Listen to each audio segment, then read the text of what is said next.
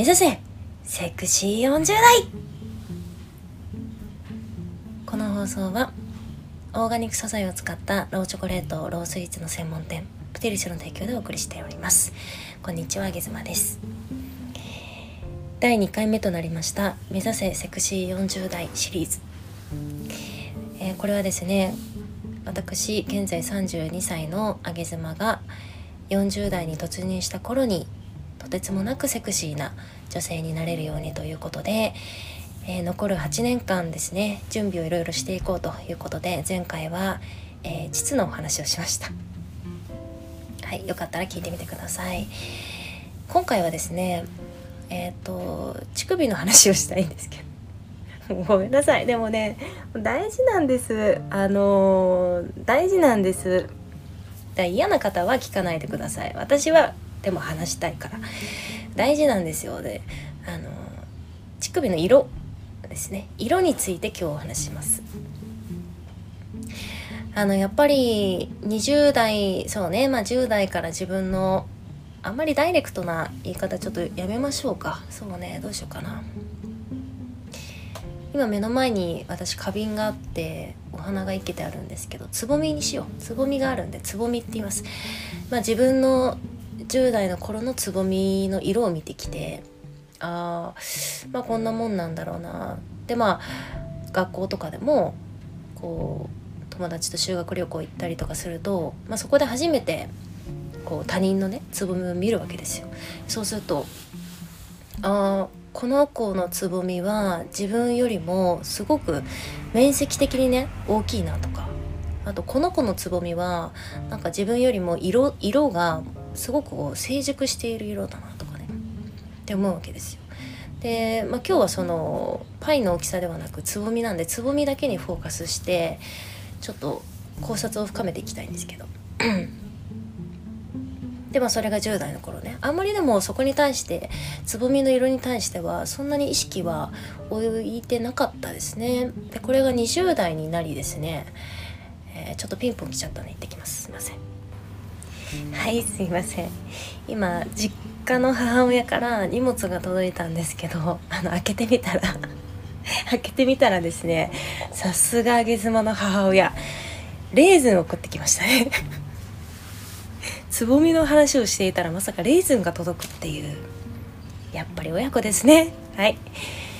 でですねあのまあそんな感じで20代になりですよ。20代になり私は20代でまあ大きな変化がありました。自分の体に。それはま一つ子供を妊娠した。そして出産出産をしたということですね。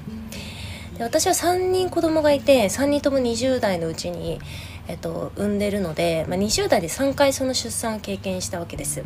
で3人とも母乳で育てました、まあ、ミルクも使ってましたけれども、えっと、母乳は、えー、使ったのでなのであのね母乳を吸われるたびにというかやっぱ1人目よりも3人目に行った時の方が 自分のねつぼみの色ねちょっとねやっぱね変わってきたなって感じたんですよそこで初めて。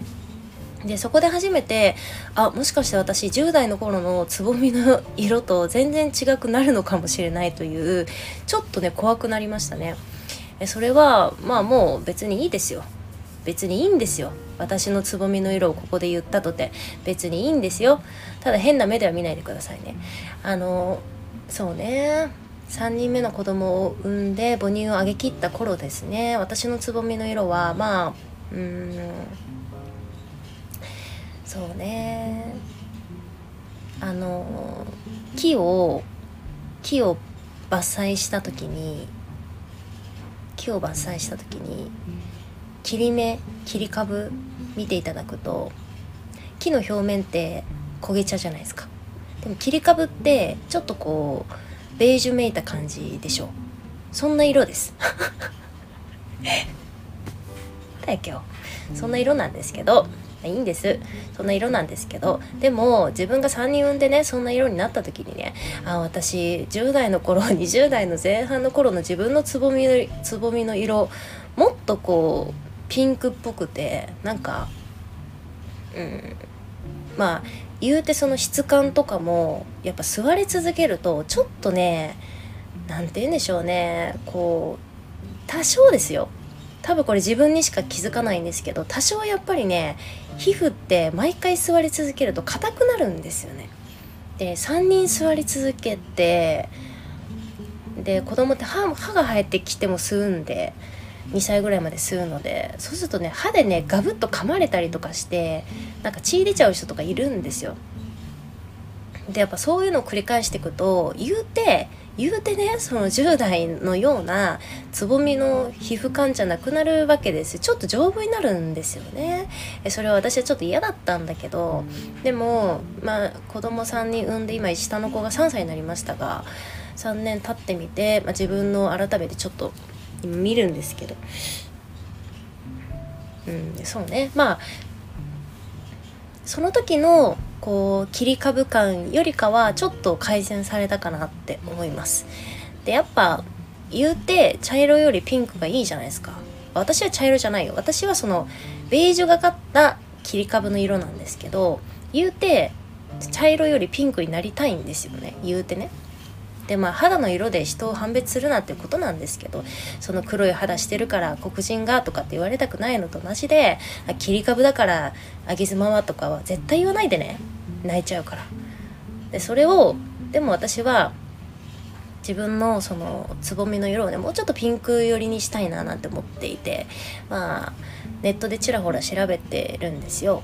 でもなんかクリーム塗るとかなんかいろいろあるんですけどいろいろあるんですけどなんならねなんか外科で手術とかもあったんですけど別にそこまででもないので いろいろあったんですよ。でなんかその中で試してみたことがあって一つはねあのお豆腐をなんかべちょべちょにペースト状にしてそれを つぼみにこうパックするらしいんですよ。そうするとなんかお豆腐のなんか作用かなんかでちょっとこうピンクくすみが取れますよみたいなのがあったんでまあ、やってみたんだけど冷たなんかヒヤってしてあもうこれもちょっとしんどいな。なんか滑稽だし自分のつぼみにお豆腐塗ってる姿とそれをパックしてなんかしばらく10分20分置いてる姿滑稽だったんであもうなんか嫌だなと思ってやめちゃってね。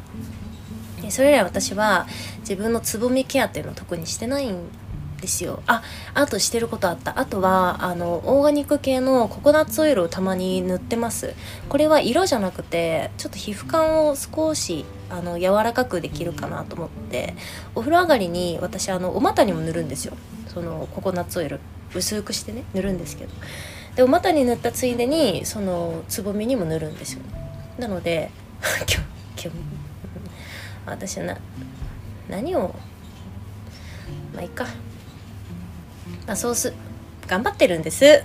だからだからもう別にこんな放送なんだっていいんですけどあの知見のある方だから教えてほしいんです。知見のある方はこれをやったらピンクになるよとかね。あのクリームとかなんかそういう怪しい系のものじゃなくて例えば食を改善したらピンクになるよとかなんかこういうマッサージしたらなるよとかなんかそんな感じの程度のものでいいので教えていただきたいなと思ってもうこういうラジオにしたくなかったんだけどな。